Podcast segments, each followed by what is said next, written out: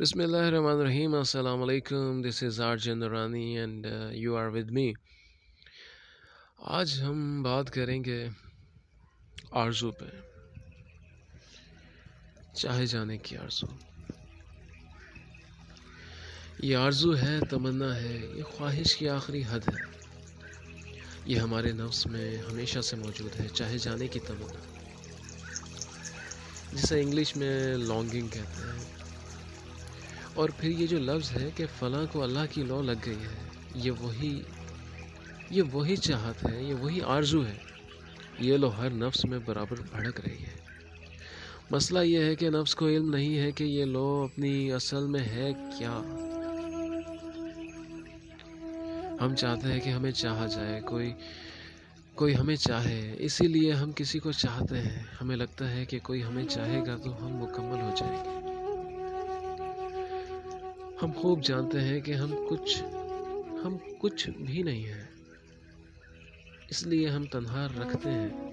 इसलिए हम तमन्ना रखते हैं कि हमें कोई हमसे मोहब्बत रखे ताकि हम कुछ हो जाए। गौर करें, हम सब की यही ज़िंदगी है। ये ख्वाहिश कि हमें दरियाफ्त किया जाए, हमारी तमन्ना की जाए, हमें, हमारे हसूल की तगो दौ में कोई हर लहज सर गर्दा रहे। ये ख्वाहिश हमें सारी ज़िंदगी तन्हा दर्जे की अजियत में मुबतला किए रखती है। We long to be loved and it is an constant misery literally नफ्स के पास बहुत बड़ी दलील की सूरत एक वजह यह है कि कोई इससे मोहब्बत करे। ये वजह ही मोहब्बत की तमन्ना, तमन्नाई होने की असल वजह है। ये वजह हर तरह की मोहब्बत के हसूल की बेकरार तमन्ना का हकीकी पस मंज़र है। नफ्स हर हाल में किसी न किसी की मोहब्बत का मरकज़ और महवर होना चाहता है, क्योंकि वह जानता है कि शुरू दिन से मायूस कन हद तक तन्हाई का शिकार चला आता रहा है।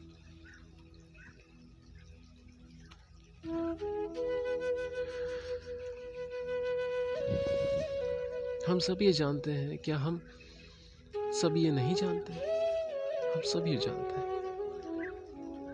तन्हाई के राह गुजर में गुजरती हुई ज़िंदगी हमारे नफूस में चाहे जाने की ख्वाहिश पैदा करने की सबसे बड़ी वजह है। जब तक ये वजह मौजूद है, तब तक ये मुतालबा भी नफ्स में कायम है कि कोई उसे चाहे। यहाँ सवाल ये पैदा होता है कि क्या हम इस वजह को जानते हैं? क्या इस वजह के नतीजे में अपनी ज़िंदगी पर छा जाने वाले असरात से हम बखूबी वाकिफ़ हैं? और फिर सबसे बड़ा सवाल कि क्या हम इस वजह से आज़ाद हो सकते हैं? मैं तन्हा हूँ, मैं अकेला हूँ, परेशान हूँ। मैं इस तन्हाई, अकेलेपन और परेशान ज़िंदगी गुजारते हुए हर उम्मीद से मायूस हो रहा हूँ। हर कोई मुझसे मोहब्बत करे तो ये सब बदल सकता है। इस वैराने में फूल खिल सकते हैं। कैसा हो सकता है? हम देख सकते हैं कि नफ्स के इस मुतालबे की वजह तन्हाई है। नफ्स अकेला है, इसलिए किसी साथ किसी का साथ तलाश करता है। कोई ऐसा जिससे वो बात कर सके। कोई ऐसा हम राज जिसके सामने वो अपनी हर बात को अया कर सके। क्या हम इस करबनाक तन्हाई को साफ़ साफ़ देख सकते हैं? नफ्स की इस ताबनाक तन्हाई के बेकरां खला को किसी सूरत को इंसान पुर नहीं कर सकता। नफ्स हर तरह से कोशिश करता है, हर तरह की मोहब्बत को अपनी तरफ़ माइल करता है, लेकिन हर मोहब्बत कुछ मुद्दत के बाद उसे पहले से भी ज़्यादा तनहा और उदास कर चलती है। ये बहुत बड़ा दुख है। यह हर नफ्स का नुहा है। एक पायदार मोहब्बत के हसूल में सर करदा हर लहज नाकाम होता हुआ इंसान हर आने वाले दिन पहले से ज़्यादा परेशान होता चला जाता है। वो गौर से देखें। सिर्फ़ अपनी ज़ात की तकमील की तलब में मसरूफ़ ये नफ्स किसका है? नफ्स इंसान अपनी तन्हाई से वहशत ज़दा है। इस तन्हाई से होल खा खा कर वो किसी मोहब्बत में पनाह लेने की सर तोड़ कोशिश करता है, लेकिन क्या वो ये नहीं जानता कि वो कभी तन्हाई के इस रागुजर से फरार हासिल नहीं कर पाएगा? जानता है। नफ्स खूब जानता है, लेकिन खुद से छुपाता है।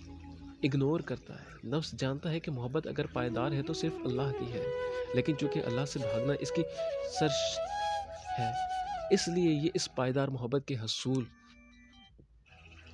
से मुँह फेर कर दूसरे लोगों से उम्मीद वाबस्ता करता है।